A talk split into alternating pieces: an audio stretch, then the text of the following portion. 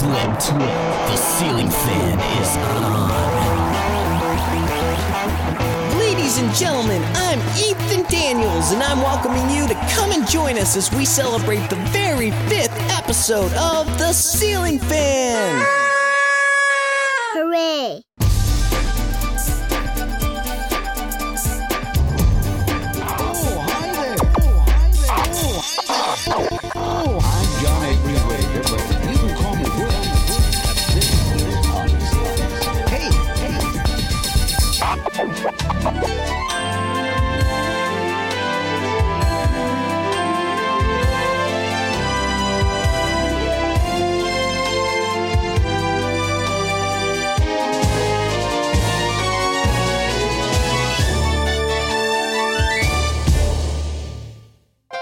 Good evening. This is John Watsonberger with the Ceiling Fan Odyssey News Update. Today was a cold day in Odyssey as gang violence escalated to an alarming level, as gangs The Bones of Wrath and the Israelites failed to find common ground and refused to cooperate with police. Though most citizens believed that the Israelites had disbanded, today's incident proved that the clan is still very much alive. Tom Artichoke is on the scene as we speak. Tom, can you tell us what's happening? Tom? Tom? I'm sorry, John. It's it's just awful out here. I, I, it's terrible. Tom, I'm sorry. Could you speak a little bit more clearly? We're having a hard time hearing what you're saying. God, huh? Tom? Oh, can you Tom, can you hear us? I've been shot. Oh my God. Interesting, Tom. I suppose we'll get back to Tom later. Certainly hope he's okay because he's supposed to bring back my cheeseburger. Well, folks, in other news, though some people seem to be having the worst day of their lives, a young man in Indiana finds time to enjoy the day as he celebrates his fifth podcast production. Way to go, little guy. I'm John Watsonberger, and this has been a Ceiling Fan Odyssey News Update.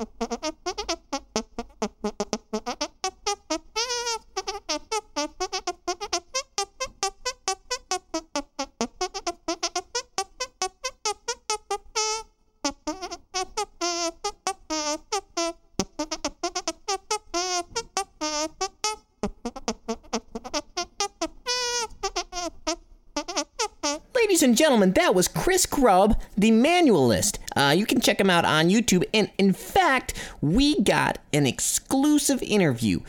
Don't know who Chris Grubb is? Don't know what a manualist is?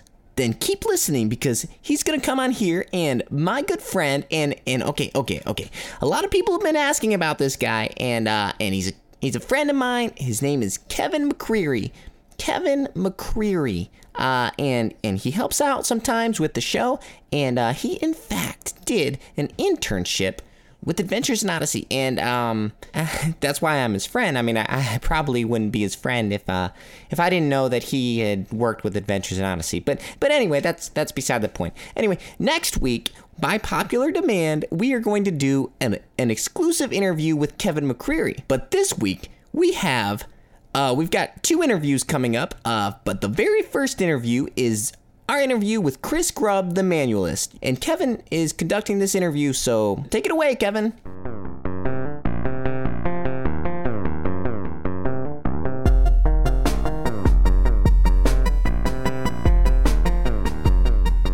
All right, well, I'm sitting here with Chris Grubb. Hey, Chris. Hey, Chris, where are you from? well, I'm from uh, Columbia, South Carolina. Really? Columbia, South Carolina. How do you like it there? It's all right. Growing up there? No, I've only been there for about a few months. All right, so Chris Grubb from Columbia, South Carolina. I didn't know, but you have a unique talent. Can you explain a little bit about what this unique talent is? Well, um, basically, I produce music with my hands by uh, forming an air pocket in between both of them, and just by varying the degree of pressure, I can form different notes. And So, did, did you learn how to do this? Did you figure out you knew how to do it? How did you come upon this? well, I was watching um, The Wonderful World of Disney. It was a rerun, a really old rerun, where um, the voice of Donald Duck, Clarence Ducky Nash, was um, he was doing a skit with Donald, where he just played a little tune on his hands, and it just it just stuck with me for the longest time, and I Right. wondered, how can you do that? That's just amazing. I was, so I, I tried for many years to to perfect it. Uh-huh. At first, I couldn't even make a sound. Eventually, I had these farting sounds going. I couldn't make a song yet, so. Right. I've been landed in detention many times because of it. I've been in trouble at church for trying to play along with hymns, Really? and my parents hated it. D- You're not the only one who does this. There's an official name for it. Yes, it's um, I think the term was coined by a man in the '70s who played on the the Carson Show, Uh-huh. which he called it manualist. I guess there's only been a, a handful of us. The first known one, I think, is back in the 1920s, and you can see his his bit on uh, in the Ripley's museums. If you, I don't know. I've I'm the only one I've ever met. I mean, in person. Now you have a few videos on YouTube. Yes, I do. As a matter of fact. What uh where could people find that? What would they have to search in order to find your video? Well, probably the easiest way would be to just search for manualist and Star Wars theme and Did you listen to Odyssey whenever you were younger? yeah, actually um I believe I was 8 years old when it was my birthday party and I received my first album with Odyssey uh, cassettes. Uh-huh. I believe it was the 8th one. And I I took a look at it really quick and I kind of threw it to the side. I was like, "Uh, "What is this?" And you know, I had no idea. So I ended up listening to it, and a few years later, I had almost every one that was put out. So Really? And- Now, what year was that? that was um, 1990 was the first first year I listened to Alright, it. so- so Cool. Um, would you mind playing us maybe the the Odyssey theme song for us? I would be glad to try. Great.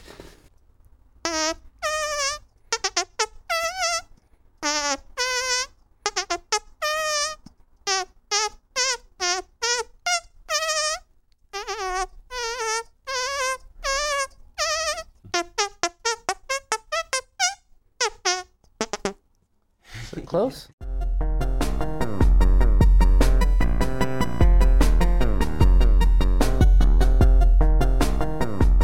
Hey guys! All right, so this is Ethan Daniels, and uh, I'm sitting here with some pretty cool guys. Um, uh, all right, and uh, these guys actually they tried out for Adventures in Odyssey. Is that correct? Yes, we did. Oh. And uh, and they they're voiceover artists, but apparently not good enough, eh? I am insulted by that. Okay, well, uh, all right, and uh, what is your name? I am Miss Piggy. I don't believe you're really Miss Piggy. I'm uh, Kermit the Frog. Yeah. All right, so, uh, and and what is your name? I'm Mr. Haney.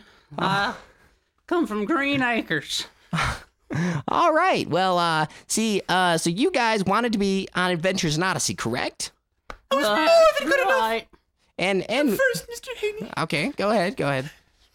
Yes, sir. I thought my voice was prettier than a little red wagon on a hill. And they turned me down. Nah, I, I can't imagine why they would do that. Um, okay, and and you, uh, Miss Piggy.